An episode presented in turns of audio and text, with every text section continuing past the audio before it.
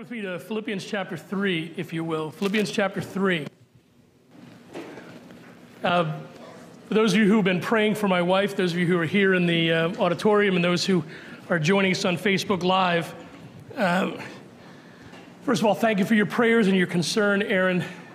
It's kind of in a holding pattern now. She's gotten to a, a certain place of recovery, and uh, the pain is kind of staying where it's at, and uh, her energy isn't back yet. For those of you who don't know, Erin was in the hospital for 26 days, went in to have her gallbladder removed, ended up catching two deadly strains of pneumonia.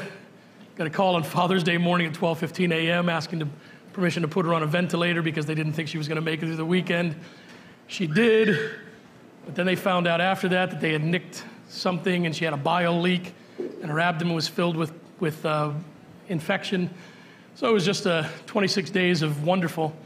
Um, but she's home now and she's recovering slowly.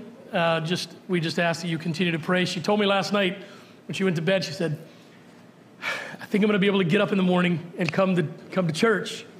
And uh, I got up this morning, and um, as I was getting ready to leave, I went out on the back porch and I said, uh, knowing the answer, I said, "So I do, need, do I need to come and get you at 10:30?"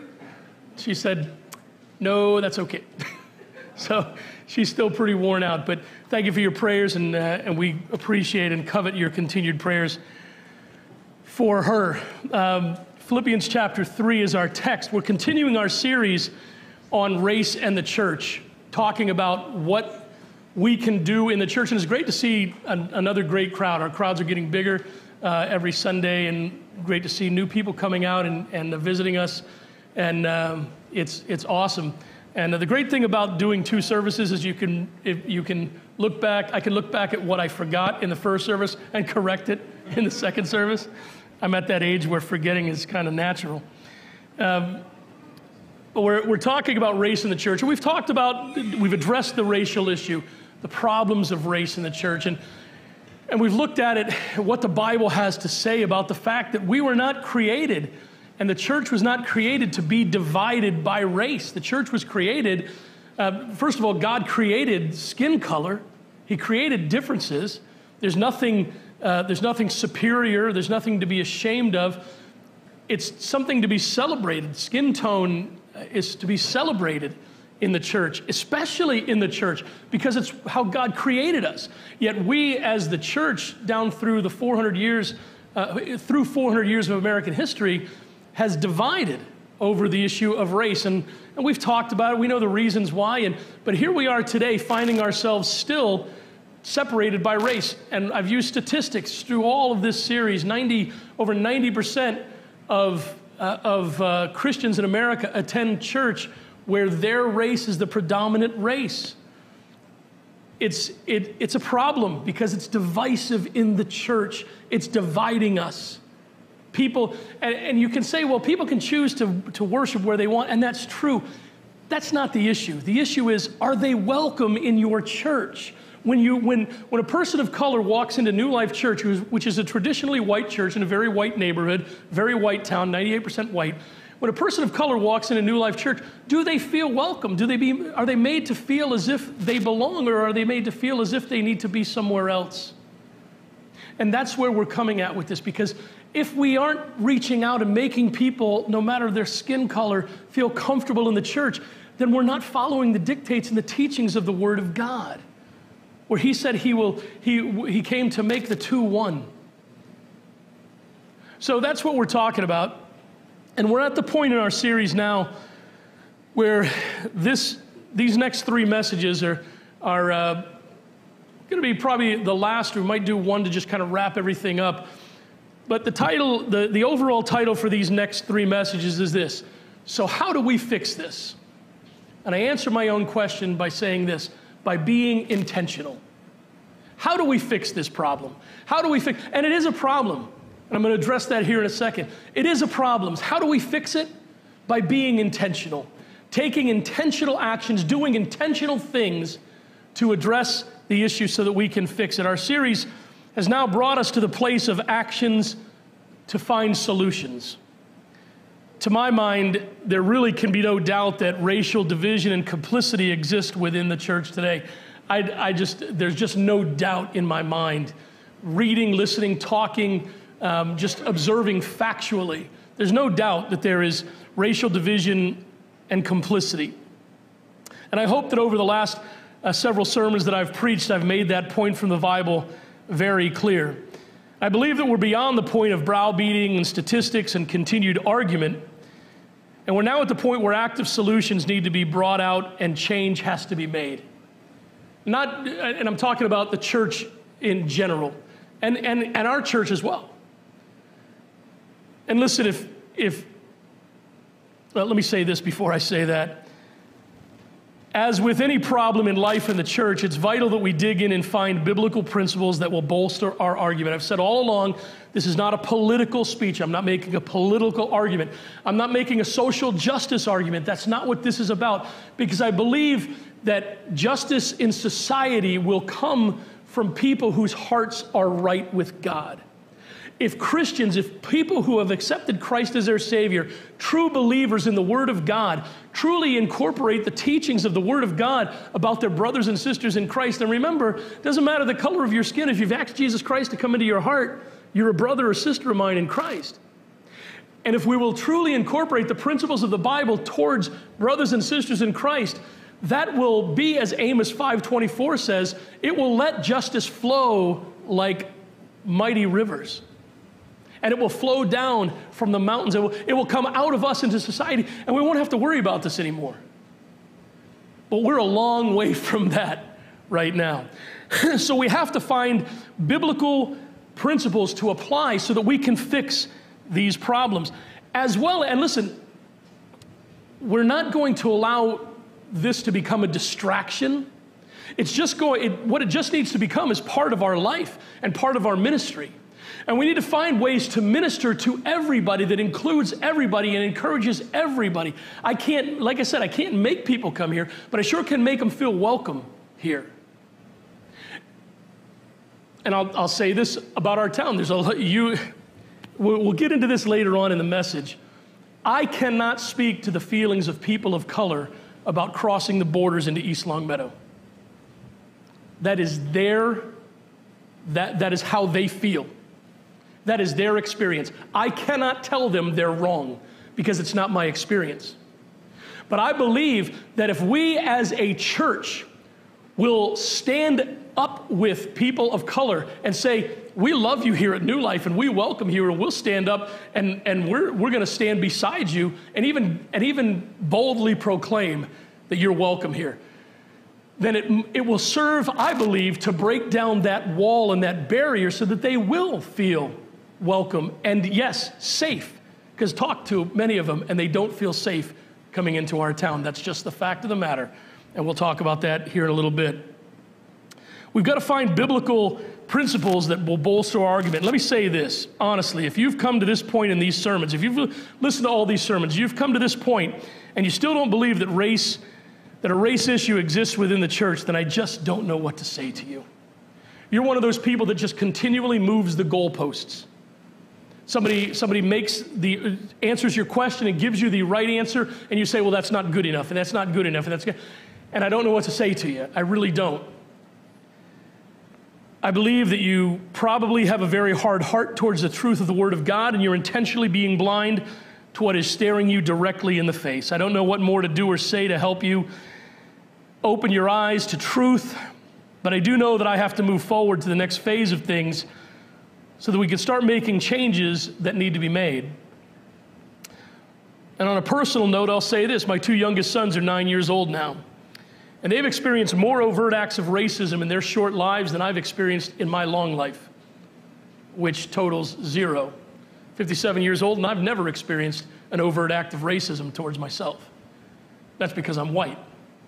My two youngest sons are brown, and they've experienced lots of racism in our town, in our in East Longmeadow school system, from children and adults. So, my two nine year old sons, they also don't have time for you to wake up and see the truth. They need white people who will be allies with them and will stand up for them and others of color so that they can simply be treated as equals in and out of the church and go along with their lives and pursue God's plan without the stench of racism dogging them. And let me say this in all the conversations I've had with people of color, what it boils down to with them is they simply want to be treated as equals. They simply want to be seen as equals. They simply want to be seen as someone just like you who simply has different colored skin. I don't think that's too much to ask. I don't think that's beyond the pale. I don't think that, and you know what? I also don't think that problem has been solved in this country yet. Because too often they are seen that way. They are seen as different.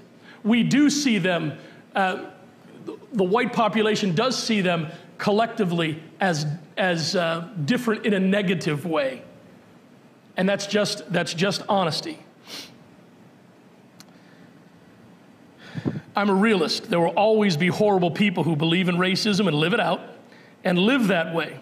But if the rest of us would simply stand up to them, shout them down, confront them, call them out, then their voices would have no credibility and their impact and influence would become less and less in the church and in the world. My father is sitting in the back. My mother and father are both here this morning. They've been here at the 9 o'clock service. They're here at the 1030 service. My parents are the definition of faithful. I mean, I love, love it. If nobody else is here, I know my parents are going to be here, right? My dad raised me. You know, my dad was in the Navy for 20 years, and then he became a pastor. And my dad is a, was, was raised, I, I, I met my grandfather, Chase, my grandpa Chase, when I was I know, like two years old. I don't remember him at all. I see him in pictures, and I know that I look a lot like him. Thanks, Grandpa. But, but, he, but he had hair, and, and I, don't, I don't know what to do with that. What happened to the genetics there? My father raised me to be a gentleman, raised me to be a man, a man of God, and also raised me to stand up to bullies. My dad said the best way to deal with a bully is to stand up to him. Not start a fight, not throw down with people, but to stand up to him because people who are inherently bullies are that way because other people let them get away with it. And if you will stand up to a bully and say, hey, you're not going to do that here. My, my wife, Erin, she had to learn that about me that, listen, I'm not going to let men in society, I'm not going to let men look at you that way and make comments about you without coming back at them. And I don't care how big the guy is. You're my wife and you're to be treated with respect. And then she said, Oh, you embarrass me so much. I said, Well, okay, then you're going to be embarrassed because every time a man makes those comments about you, he's going to have this old cat looking at him saying, Knock it off, or we're going to have a problem. When it comes to race as a Christian, you're always going to have people, it's just human nature, there's always going to be racists. But their impact will be less if we will stand up to them as, as children of God, if we will stand up to them and say, listen, you're not, your voice is not welcome in this conversation. You do not represent what we want to hear. And as a Christian, you're not what we need to be representing. So you can be the way you want to be, but I'm telling you, you're wrong. And that may make you feel uncomfortable, but take my word for it. As you do it more and more, you become much more comfortable in that role.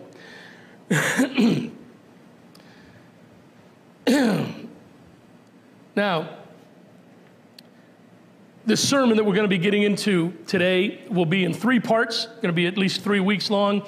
And in it, I'm going to challenge each and every one of us to, in, to incorporate three actions into our lives when it comes to people of other races, whether it's in conversations and dealing with people of a different race or in speaking with those of our own race.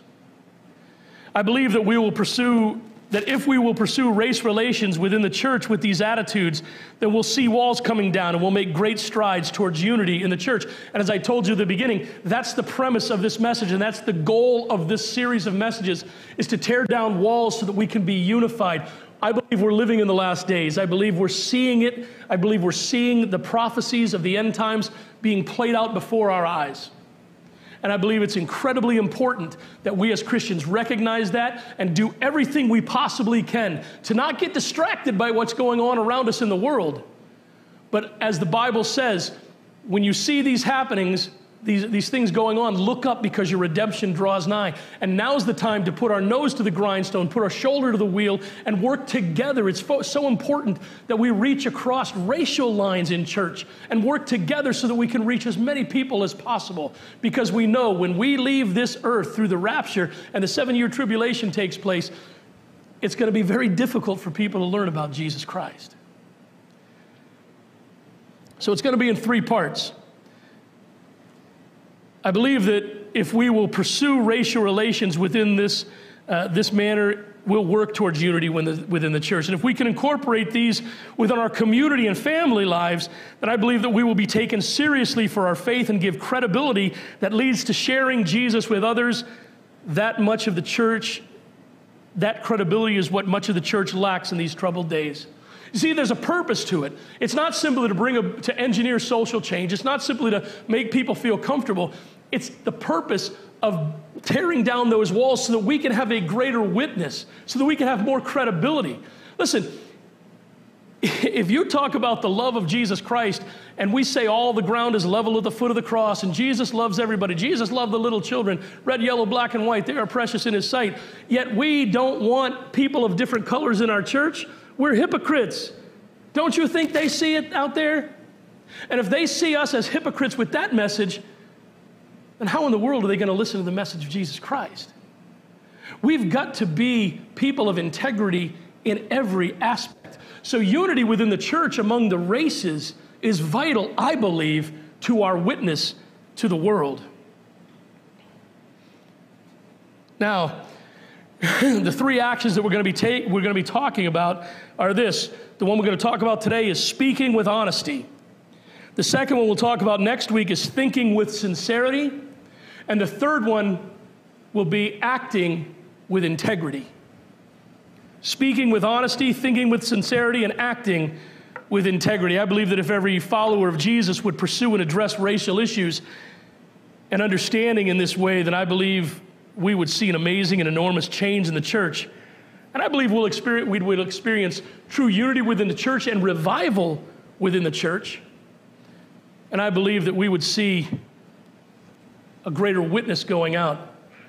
We are, boy, time just kind of flies when you're quarantined, right? What are we, four months, five months into this pandemic now? Five months. Do you realize that in five months, and I've said, I said this last week, I think, do you realize that in five months' time, fully 34% of people who attended church, evangelical churches such as ours, 34% have not only stopped attending, but they've stopped watching online. In five months, we've lost one third of the church. And we've lost 50% of all millennials, which is 30, what is it, 32, Tiffany? You're right, you're right at the edge of that, right? You're, yeah, so you're, so we've, we've got a, a couple millennials here today, but we've lost half of their We've lost half of that group. And it's not, it, it, you know, I remember, remember when, when all this happened, they said, oh, we're going to go online and it's the new way to do church. Okay, you could say it's the new way to do anything, folks, but we've lost one third of the church because of this, because we said it was okay. Listen, we are in a place in the history of the church where we have got to come together and stop being distracted by things that are outside and be focused on the messages. My father and other pastors used to say, make the main thing the main thing. If every follower of Jesus would address those things in this manner, we would see that revival. Now, our text challenges us to think deeply and intentionally if we truly want to change and become the person that God created us to be. Let's read Philippians 3 12 through 14. Paul writes, Not that I have already reached the goal or have already made perfect, but I make every effort to take hold of it because I have also been taken hold of by Christ Jesus. Brother, but I'll tell you what, man, just a side note, that is one of the most powerfully comforting and empowering statements I have ever read in my life in the Bible. Yes, I've t- I took hold of Christ, but He took hold of me. And He has taken hold of me for a powerful purpose. Man, that's, that's just awesome to think about. You're not alone in this world. You're not alone when you're on your own. He has taken hold of you, and He has a purpose for your life. It says, Brothers and sisters, I do not consider myself to have taken hold of it, but one thing I do, forgetting what is behind and reaching forward to what is ahead, I pursue as my goal the prize promised by God's heavenly call in Christ Jesus.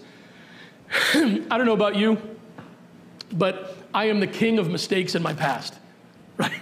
I, I'm one of those guys that, uh, one of those people that in a lot of situations, I'm, I'm, the youngest of four. My sister Donna is out of the auditorium, so I can talk this morning. Uh, I'm, I'm the youngest of four. Um, Donna is the oldest, then Susan and David. And I'll tell you what, they were three great examples of what not to do. They really were. So I learned a lot. I didn't get, my parents didn't beat me half as much as they beat my other. we, I didn't get as much corporal punishment in the home as my sisters and my brother did. Why? Because I was six years younger than the oldest and three years younger than the, the next one to me. And I watched what, those, what, what they did, and I said, you know what? I don't want that. So I learned those lessons. But there are other lessons in life that I ignored the examples about.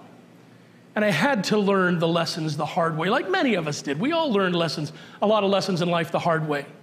What Paul is challenging us, even in our walk with the Lord, in our spiritual walk, we've all learned lessons the hard way, right? Maybe you, you didn't pray about an issue you were supposed to pray about. Or how about this one? You know the old saying, seven days without prayer makes one week? Yeah. You, ever, you ever put that to the test? Oh, yeah, I have. How about, how about not reading your Bible? You get so busy and you forget to read your Bible for a few days, and you're, you just, there's just not something to come back to. It's not fresh like it normally is. So we've all learned lessons the hard way. Paul says, even if I've learned lessons the hard way, I put those things behind me. I remember the lesson learned, but I put the failure behind me because I need to press forward into what God has for me. And you can bemoan the past, you can, you can uh, just beat yourself up over the over decisions you made and things you did, but it just doesn't matter anymore because it's in your past and God has a future. He has a present and a future for you, and that's what he wants you to pursue. And just before we get into the, the, the, the, meat of this message, let's remember the guiding principles, the three guiding principles in our series in Race in the Church. The first one is this You must admit that you do not know what you do not know about race, race relations, race relations in the church, and what the Bible teaches about your attitude towards other races as a follower of Jesus. You've got to be willing to admit that you don't know what you don't know.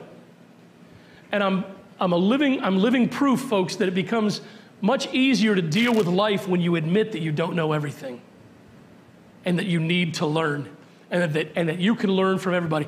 I, I, uh, I have three kids in their 30s and I have two boys that are nine. I learn from my nine year old sons. I learn from my nine year old boys. A lot of it is about attitude towards life. And I learn, I've learned a lot about, about unconditional love. And I've learned a lot about from, from Gabriel and Michael, I've learned a lot about hanging on to what's really important. We became a family through adoption, and, and Gabriel and Michael, if they think I'm upset, and I figured it, it took me a while to figure this out, if they think I'm upset with them, they'll come back. Most parents, they, they, they want to hear I love you from their kids so much, and they never hear it. A lot of parents, not most. My boys, I hear I love you, dad, from my boys 30 times a day. Because Gabriel and Michael, when they feel insecure in my love, they have to say it to me, so I'll say it back. And I gladly say, I love you. And if Michael says, Daddy, I love you, Dad, out of the blue, I'll say, I love you, Michael. If Gabriel doesn't say it, I'll say, I love you, Gabriel. And he'll say, I love you, Dad. But when my boys think I'm upset with them, they come back and they say, I love you. Why? Because they've been abandoned so much in their life that they need that security. And I've learned that it's important I've learned from my nine year old sons that it's important that I let people in my life know that they mean something to me, that they matter to me, that I want them in my life and they're important in my life. Because they need to feel secure in my friendship and my relationship and my love towards them.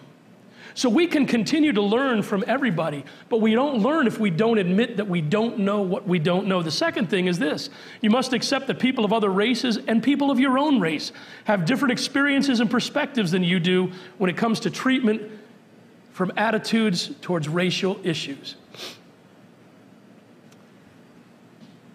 You've got to admit that other people, especially people of other races, have different understandings and experiences about race. Truly,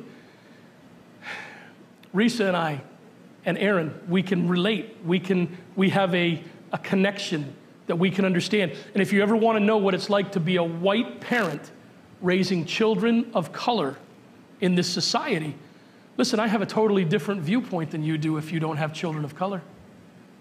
Do you know how you know how heartbreaking it is for you to be looked at as normal walking into a store and your sons being looked at as unwelcome? You know how that feels? Ask me, I'll tell you. It feels horrible. It feels terrible. It, may, it, it, it puts a rage in my heart that I have to deal with before God because that's not the way I need to act. So we need to understand that people, that everybody has a different experience, especially those of a different race. And third, we must commit to applying the principles of the Bible to our view of people of a different race than you. Now, listen, you can change all the laws and policies that you want to try and make society equal for all, but unless you change the hearts and minds of human beings, then true change will not happen. We know that from the Word of God. The only way a true a person truly changes from the inside out is newly created is by accepting Christ as their Savior. 2 Corinthians 5:17. If anyone, in, if anyone is in Christ, they are a new creation. The old is gone, the new is come. So that's the only way that true change in a person's life comes about. Excuse me, governmental and business change happens within the framework of the government, but heart change has to happen within the framework of the church. That's why the church was established, so that the church can be God's, God's messenger to the world. If the church doesn't address, press forward, teach, and activate change within our own walls, then there will, then there will truly never be societal change. 75% of Americans claim to be Christians. You can't get that many Americans to agree, to agree on any, uh, to agree on anything. I mean, you can't. 70, uh, I'm a, how, many, how many people are McDonald's people? If your fast food go to for, for hamburgers and McDonald's, how about Burger King? Burger King, Burger King people. Uh, all right, well, let's talk about French fries. Who's, uh, who's a McDonald's French fry person? Come on. Now, McDonald's French fries, now, those are fighting words, man. You don't like, you, you, uh, you go for French fries from Burger King or Wendy's. Listen, Wendy's French fries are okay. I mean, they're good in a pinch, but they're a little bit too big. You know what I'm saying? And the best McDonald's French fries are the ones that have stayed, they don't get, the crispy ones are good because they, they hang on to ketchup. But the absolute best McDonald's French fry, tell me if I'm wrong and we'll have a war. The best McDonald's French fry is the one that has stayed a little bit too long in the grease and got soggy. Because, and, and they salted a little too much. You get somebody with a little heavy hand with the salt, right? Lord above, you give me a greasy, soggy, salty McDonald's French fry, I'm in heaven. Look, I weigh 270 pounds. Don't, don't, don't argue with me on this. You know what I'm saying? You know what I'm saying? That's a fact, man. That's a fact. And I'll tell you what, I learned very young because my dad made a deal with me when I played Little League Baseball. He says, if you hit a home run, I buy you a Big Mac. A good, great dad, great. We'd go to McDonald's I'd get a Big Mac. You, they didn't have value meals back then. I'm old. They didn't have value meals back then. And Big Macs had just come out. If you want me to sing the Big Mac, Big Mac, aha, it's a meal and a snack. Remember that? Okay, I can, I can sing that. I was there when Big Macs were invented. I'd get a Big Mac, I'd get a large fry, I'd get a strawberry shake. Because taking those McDonald's french fries and dunking them in your strawberry shake and eating them like that, oh my Lord, it's like heaven. It's what's going to be served at the marriage supper of the Lamb. But I digress. Okay.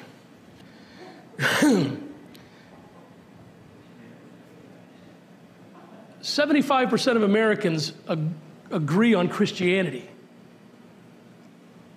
We've got to build on that.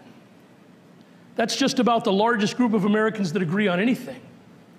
If that's true, we have something to work with. Now, I don't believe 75% of Americans are born again Christians. The, uh, the number is down around 36, 33%. somewhere between 33 and 40 percent. But true human heart change comes within. Uh, comes within the church, and the church must work within the framework of who we have. And those who believe and accept Jesus Christ as our Savior as, are the ones that we can work with to bring about change in the heart that will bring about change in society. So, how do we take these steps to become part of the change in the church. The first one, as I mentioned, was this we must speak with honesty. If all if all that you want to do is continue the lies, hatred, and bigotry of the past, then you'll never become a true follower of Jesus who lives out the full purpose of the life that he gave you. We must speak with intentional honesty, both with God and with humans, if we truly want to move, if we truly want to change and move forward. And that means we must do a few things. The first one is this we must confess and repent of our sin if need be. Listen, we've, over the last few weeks, we've defined what it means to be a racist, according to the Word of God. We've defined what it means to be complicit, according to the definition and according to the Word of God. If you have found yourself in either one of those camps, if you found yourself in the definition of either one of those, uh, those words, then you need to confess your sin to God. If you have looked at people of a different color skin or a different race, and you have judged them because of the color of their skin and not, as Dr. King said, because of the content of their character, then you are in sin and you need to confess that sin to God. Because what you are saying is that if, if, if people of different color skins, of different races, are less than you, what you're saying is that God made a mistake when He created them. And you're attributing sin to God. And that's sin on your part. So you need to confess that sin. And let me say this confessing and repenting of our sins to God is the ultimate act of intentional honesty as a child of God. When I pray, when I talk to God, I try to be as honest and open as possible. Why? Not because I want to be open and honest, but because I figure since He knows what's going on anyway, I might as well not beat around the bush right? He knows. It's like, uh, I remember my, my daughter Rayanne, when, when my three oldest were little, somebody painted red on the wall. My daughter Rayanne was standing there with a paintbrush with red paint dripping off of it. I said, Ray, did you paint on the wall? No. Come on. Come on now. Seriously? Like, Ray, you're standing there with a paintbrush. It wasn't me. Ray, you're standing there with a paintbrush. You got paint on your hands. It wasn't me. Okay. Okay. And many of us who have raised children have had those experiences where we know, we know what our children have done, but we want them to admit it because that's the best way to deal with the issue. That's the way it is with God. We speak with intentional honesty to Him because He already knows what we've done. He just wants us to admit it take responsibility, ask His forgiveness so we can learn the lesson and move forward. James 2 9 says, If, however, you show favoritism, you commit sin and are, con- and are committed, convicted by the law as transgressors. Listen, if you look at other people of, of, of a different color skin, people of other races, as different than you, as less than you, then you have shown yourself to have favoritism and you've shown yourself to be a sinner, and that needs to be confessed. And we're promised in 1 John 1 9 that if we confess our sins, He is faithful and just to forgive us our sins and to cleanse us from all unrighteousness. Sometimes, I don't know how many people, and many of you have talked with friends, I'm sure, that have walked away from God or fallen into sin, and they say, Man, God could never forgive me. God could never forgive me. How, uh, or, or because of their past, they won't ever get involved in church. They won't, they won't go to church because how many of you had friends say to you, uh, the, the, the ceiling would cave in if I walked in the church, right? Okay, I, I understand there's a little bit of hyperbole there, but that really shows what's in people's heart because they don't believe God could love them because of who they are and what they've done. I'm telling you, share 1 John 1 9 with yourself and with others because he says if you confess your sin, I will forgive your sin and cleanse you from all unrighteousness. Everything you've ever done is forgivable in the eyes of God. He will forgive you. Why? Because He loves you. The second thing we must do is this not only confess our sin, but determine that you will turn from that sin or help others turn from their sin. Listen, if you've listened to these messages and realized that you are, you've been racist or you have been complicit in racism, and that means that you haven't spoken up or spoken out in a situation, then determine that you're going to change that. That doesn't mean you're going to be a social justice warrior. That just means that you're going to speak up against things that are wrong in society. Listen, there's a price to be paid. I have neighbors that will not even look at me now. They will not even look at me now because I called out, uh, because a little boy called one of my sons a, a effing N word. And the parents came over and blamed my sons for it and said, Your boys call, them, call each other that all the time. I said, My boys are Puerto Rican. There's a whole different slur for that. Seriously, I said that to them. What are my boys going to say? There's a whole, I, I, I was born in Puerto Rico. I know. I've been called that slur before. Okay? There's a whole different racial slur for us. My boys don't go around saying that. Well, people don't like the fact, even after one boy came back and apologized for saying it, nobody believes it, and they don't want to, they don't, they just don't want to see us. Well, that's okay. I'm not going to move. I bought the house. I'm going to stay there. I like the neighborhood. I'm putting a pool up for crying out loud.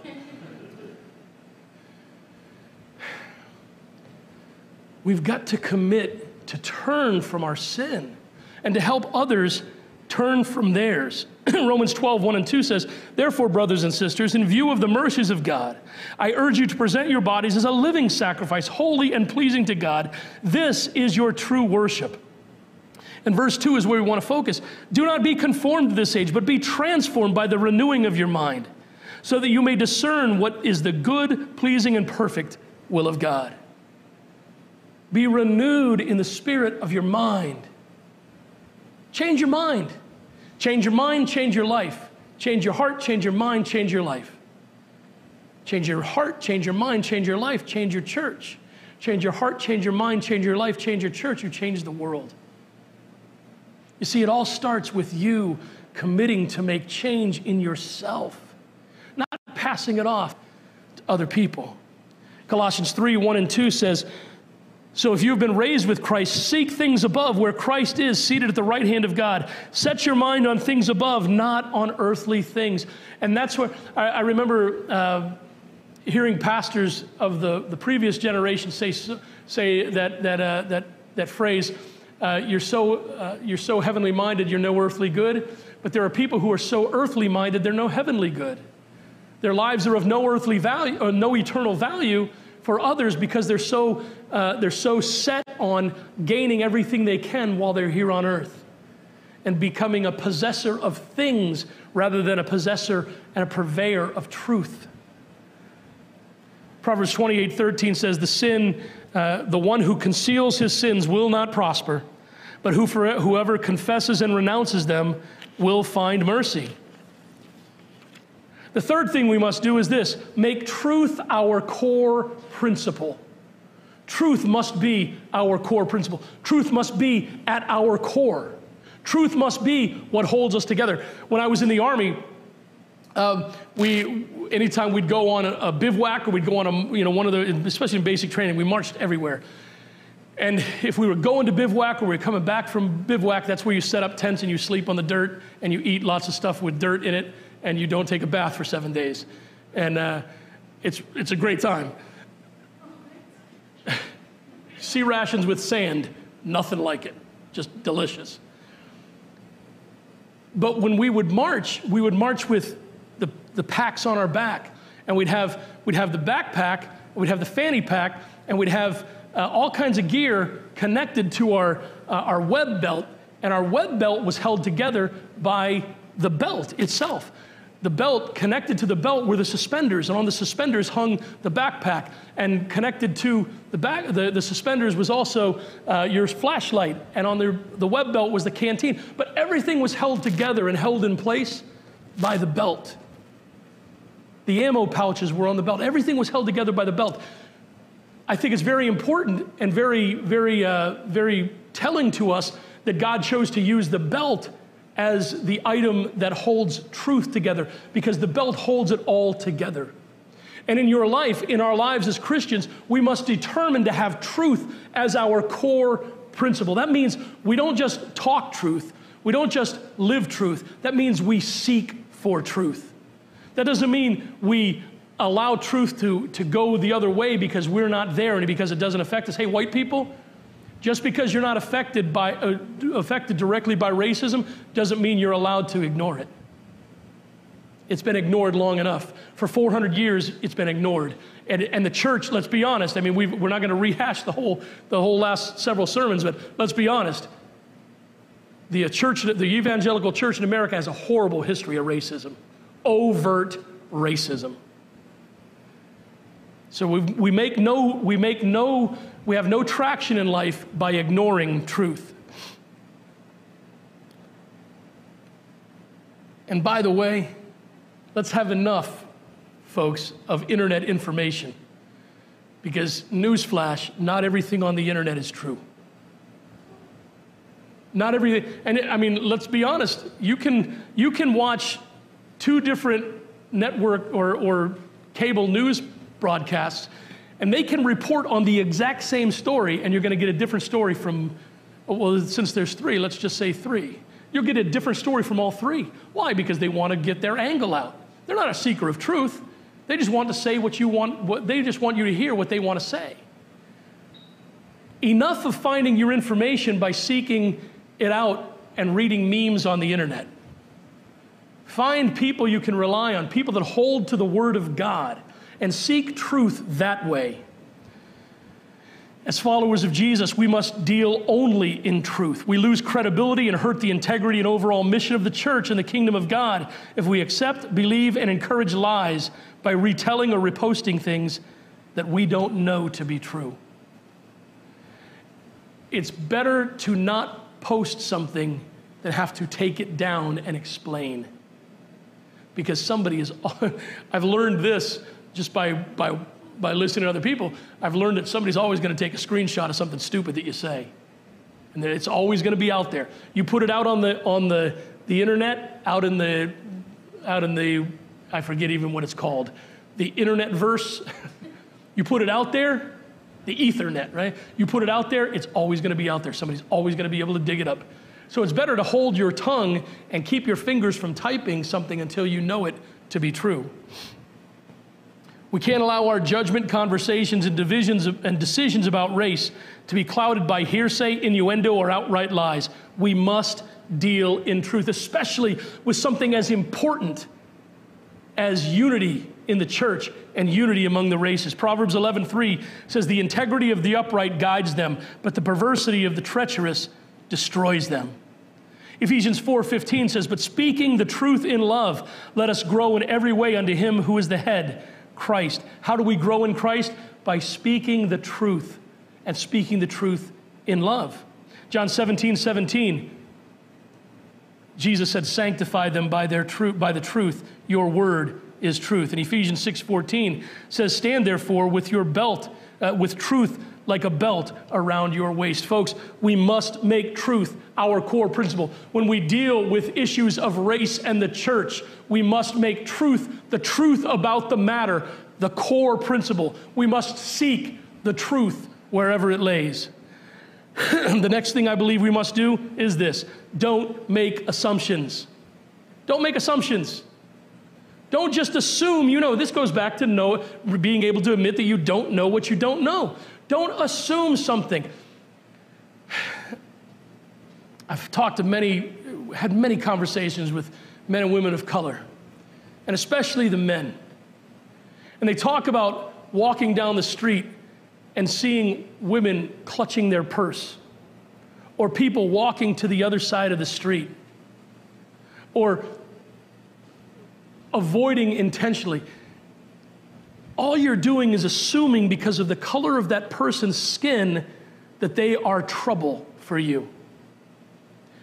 I've heard police officers in our town question, question the need of teenage Puerto Rican kids being in East Longmeadow on a 10 speed. I, you know what I'm talking about, right, Natalie? You know what I'm talking about. Don't make assumptions. God forbid two teenage boys of color walk down the street with a hoodie on. Think it, white people think there's a crime wave coming. All it could be is these boys are just like your teenage boys. My old, my son Zach, 36. Those of you who've known Zach and been in this church for years, you know one thing: when when the temperature drops below 90, Zach puts on a hoodie right, Tiffany? He's 100, he's, he's nothing like me. He's 145 pounds, six foot tall, and he's cold all the time. He wears hoodies all the time. Nobody looks at Zach in a hoodie when the hood's up and thinks that Zach is trouble. Just be, but we, people assume that. Don't make assumptions just because of what you think. Mahatma Gandhi said, An eye for an eye makes the whole world blind. Making assumptions about people doesn't help the situation at all. And it doesn't help you find truth, and it doesn't help the church move forward through this issue, and it doesn't help us reach the world.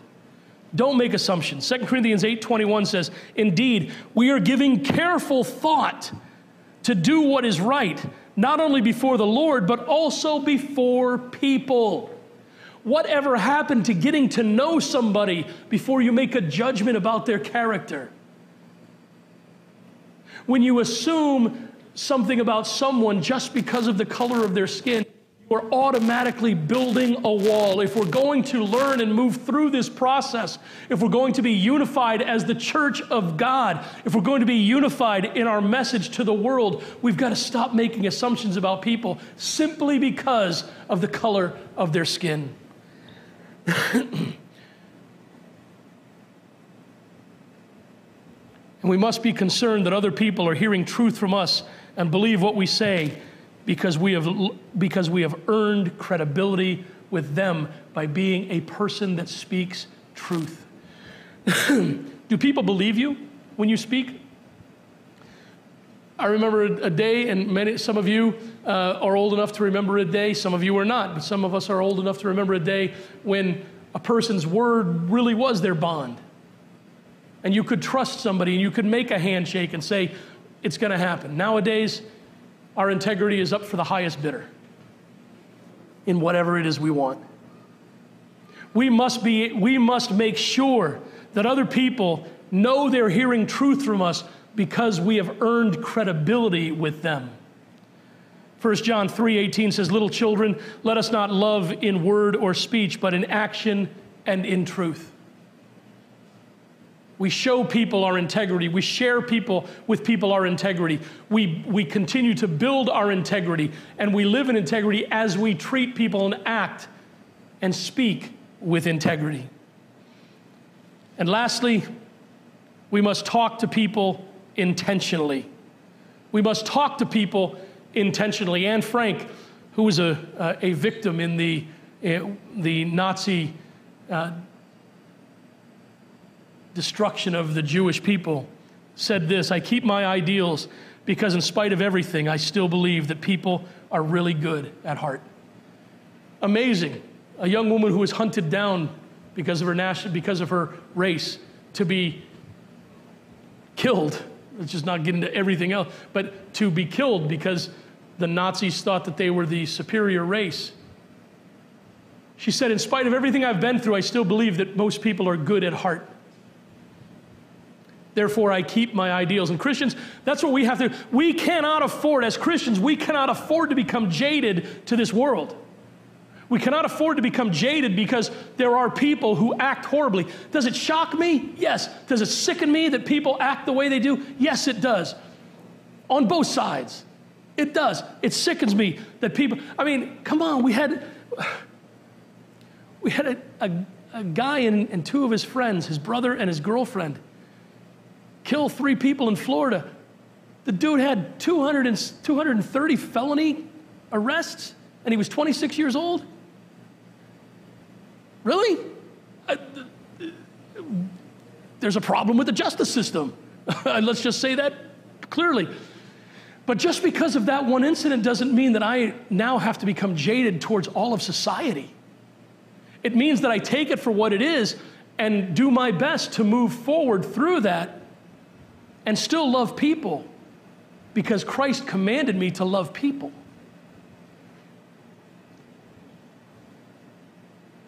We have to believe that if we speak truthfully and from the heart with people with the intention of showing them how Jesus would live in this present world, that it would make a difference. I truly believe, I believe with all my heart, that if the church in America, especially the white church in America, would truly take actionable steps towards reconciling with those of color African American people, Latino people, towards people of color. I truly believe that once they got over the shock of it, that we would make change, that there would become, because I just have to believe and take them at their word that they just want to be treated equally and that they love Jesus as much as I love Jesus. And they want to see people come to know Christ just like I want to see people come to know Christ. And really, that's all I care about in my life is that people come to know Jesus as their Savior. I don't care if you wear your left shoe on your right foot and your right shoe on your right on your left foot. I just want to see people come to know Jesus Christ as their Savior.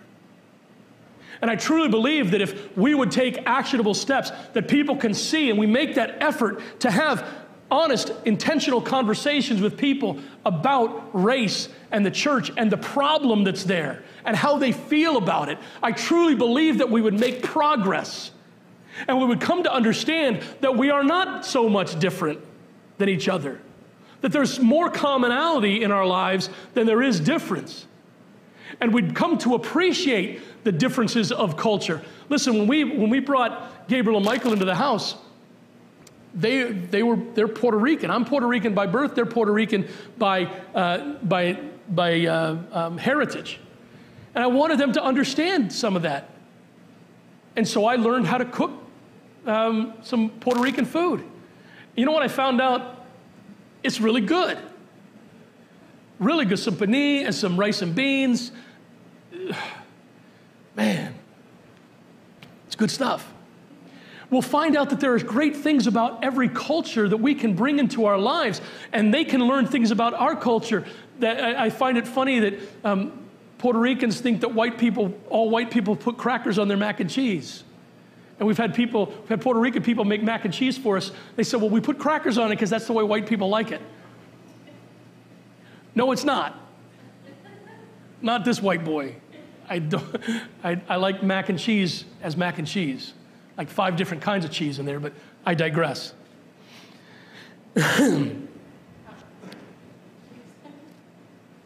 Galatians 4:16 says, "So then I have become have I become your enemy because I have told you the truth?"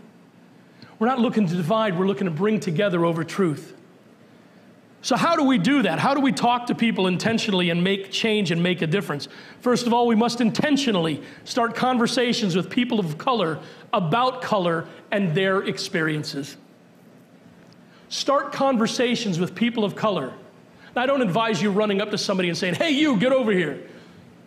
Sit down and talk with somebody in a kind, gentle way. Say, can I be honest with you? I need, I really want to understand what this is all about. Can we have an honest conversation about what it's like to be an African American person in white society? How about in our area? Can I talk with you about being Puerto Rican in Springfield and what it feels like for people to say that your people have ruined our city? Can I ask you what that feels? How about sitting, you can sit down and talk with me. I'm sure Risa would talk with you. What's it like to be raising children of color in a society that really doesn't have much time for them right now and thinks they're a problem? You see, sit down and have intentional conversations with people about their experiences. Throw your assumptions off to the side and sit there intentionally and listen. It's going to be hard. It's difficult to have those conversations because some of them really challenge the way we were raised and the thoughts that we've had. But it's important if we're going to make a difference. 1 Peter 4 7 and 8 says, The end of all things is near. Therefore, be alert and sober minded for prayer. Above all, maintain constant love for one another, since love covers a multitude of sins. You know, going back to my sons, it can be one of those days where I'm grouchy and I yell at them just because I'm grouchy. They really haven't done anything. I'm just grouchy. And if I go back to them, I try to practice this with my boys because I want them to be young men and, and finally husbands and fathers, if that's how God leads and blesses them. I want them to be men who will take responsibility for their actions in their lives and men who are able to apologize for the wrong they did. So if I've, if I've yelled at Gabriel out of frustration that because of me and not because of him, I go back and I say, Hey, Gabriel, can I talk to you for a minute? Gabriel, I'm really sorry I yelled at you. It was, he says, Oh, it's okay, Daddy. No, it's not, Gabriel. It was wrong of me. You didn't do anything wrong. I was the one that was wrong, and I'm really sorry. Can you forgive me? Eh, Gabriel gives me one of those Gabriel hugs. He wraps his arm around me. I love you, Daddy. Michael will wrap his arms around. I love you, Daddy. And you know what? Everything else fades away because love covers a multitude of sins.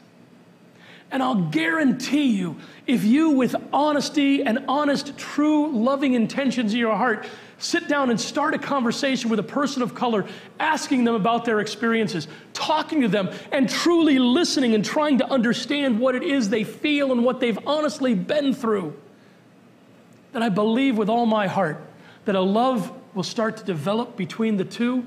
And that love will cover a multitude of sins because most people, most followers of Jesus, truly, truly want to see unity in the church.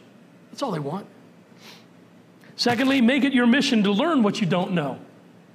Make it your mission in life to learn what you don't know. I don't know about somebody's experience, a person of color. I don't know about their experience. I don't know what it feels like. Therefore, I've got to make it my mission to learn so that I can have empathy towards them.